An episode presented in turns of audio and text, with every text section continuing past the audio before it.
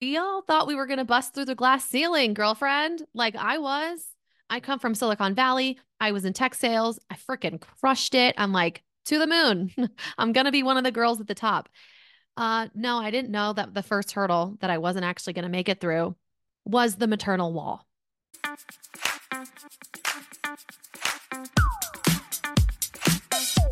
Hello, and welcome back to Free the Mother. I'm your host, Kendra Williams, and today we're going to be talking about matrescence and your career. Now, I'm going to be saving money for another episode in the way that we view money. This is about your career goals, like what you thought you were going to be when you grew up, what your dream job was. We're going to talk about how matrescence affects your career goals. So, I want to start with another term that you probably haven't heard of that I did not make up. Everyone thinks I made up the word matrescence and I make up all these things just to like make people feel seen. And I'm like, no, they're actually all really old. Okay. This term is called the maternal wall. and I laugh because we all thought we were going to bust through the glass ceiling, girlfriend. Like I was. I come from Silicon Valley. I was in tech sales. I freaking crushed it. I'm like, to the moon. I'm going to be one of the girls at the top. Uh, no, I didn't know that the first hurdle that I wasn't actually going to make it through was the maternal wall. So let's talk about the maternal wall. There's two reasons women hit the maternal wall. One, for finance reasons, meaning it you don't make enough in your career to cover your childcare, so you hit the maternal wall and you are essentially taken out of the career game to care for your child. It is not like your choice, but a necessity. Mine was an emotional wall. I thought that I wanted to be a VP of sales. I thought that I wanted to chase the money. I thought my value came from raises and rewards and bonuses. I entered motherhood and I was like, oh, like I like that stuff, but like I don't think that that's driving me anymore. So, what happens to a lot of women at this point when they don't have to stay home, they still want to work, they start running up against wait a minute, I was going for this promotion for the last two years and now I don't think I want it. What's wrong with me? Or you used to be the one that traveled to the events or to the clients, and now you're like, I am devoted to my job. I love my job, but I need to cut the travel out. So, how do you deal with feeling like you're still showing up and giving it your all? Because if you are like me, these were passion careers that you had. So, the maternal wall brings in a lot of opportunity for us to look inside ourselves and say, why am I doing this? What do I want to do? And ultimately, what do I have the capacity to do now? And it's a lot of inner work that goes along there. Now, I never made it back into corporate. I smacked into the wall, fell down, got up, turned around, and became a motherhood coach. But some people, they find the door and they walk through. And what they need to look at is the second thing I want to talk to you about maternal bias. Now, this is studied through and through. This is essentially you being looked at as less than or looked over now that you are a mother. There's actually lots of ways that maternal bias shows up. And today I just want to share three of them with you. One of them is what happens right when you come back from maternity leave this idea of mom brain that you're not as sharp as you used to be. Like you're tired. She's up with a baby all the time.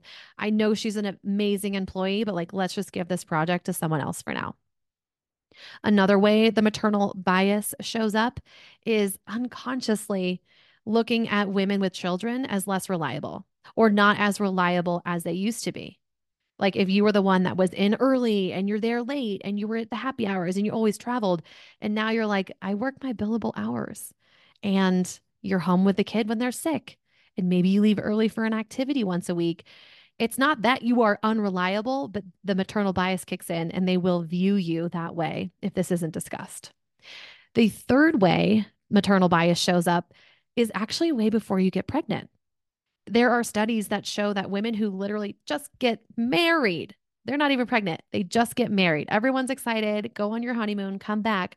Management starts to view them differently because what typically happens after a couple gets married? Typically, they start trying to have a family. So put yourself in a manager's shoes. If you're uh, looking at a long term project and you're like, well, I don't know, Kendra will probably start trying to have babies and she'll be on a maternity leave at launch. Let's just go with someone else to keep the team consistent. So I want to make sure I'm not you know, I don't think this is done intentionally. I don't think this is done consciously.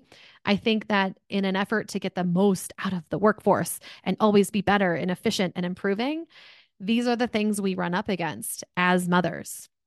And the final area I want to talk about when it comes to matrescence in your career is the unfortunate statistic. We already know women make less than men, but women with children make 5% less than free agent women. And this isn't because you went on maternity leave or you took a year off so you had a lower paying job. It's for the same job, you're getting paid less than a child free woman. And you know what is actually even crazier? So, uh, what I just went over is this idea that mothers who are in the workforce are not as reliable and they're scattered and they're exhausted and distracted. Well, the same unconscious patriarchal conditioning helps men. There's actually something called a fatherhood bonus because men are supposed to be providers. So men who are fathers get seen as like more stable, more committed, um, and maybe even more deserving of money because they're doing this thing for their family.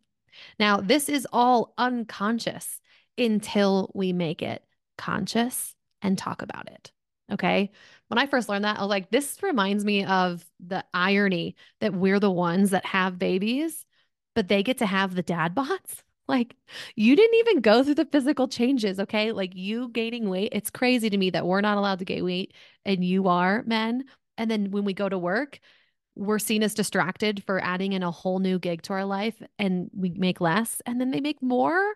I, ugh, ladies, grinds my gears. Okay, let me move on.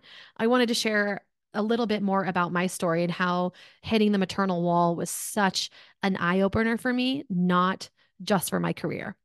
What happened to me was uh, at the time I worked at LinkedIn, which is one of the best places to be if you want to get pregnant. I think at the time, for sure, they were covering IVF costs. They had a five month maternity leave. And I was like, I scored. Like, this is the place where I want to get pregnant. Okay. And I really thought that I would be cruising by five months. I know that some people don't get any maternity leave, six weeks at best, maybe 12. I'm like, I will be ready to go back. But five months came around, and my firstborn is neurodivergent. So back then, it was just colic it was every nap was a scream fest, no sleeping through the night. And at five months, I'm like, I am unwell. Like, I can't really think that straight still. I'm so sleep deprived. I don't think I can go back to work now. And I was privileged enough to have the resources through my husband to say, I'm going to take a year off. We're going to figure out how to care for this baby and get him to feel okay. And I'll go back to work after a year. So I hadn't yet hit the maternal wall in my mind because I'm like, I'm going to go back.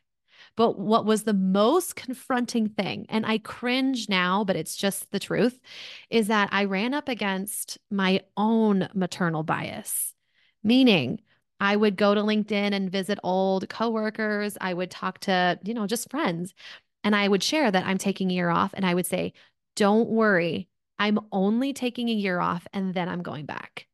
And I was getting that the energy behind that was like, I really didn't value what I was doing. I I didn't know until I said that like 10 times that I didn't value motherhood myself. And I was like, what in the what? My I, I don't know. I don't know what I thought of motherhood before. Obviously, consciously, I didn't think moms were less than.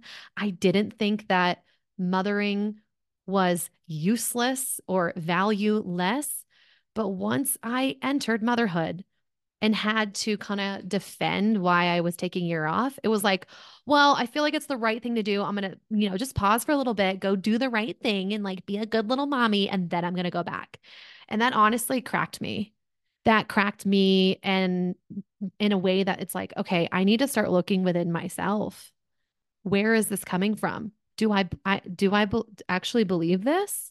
If so, like, do I want to stay home right now?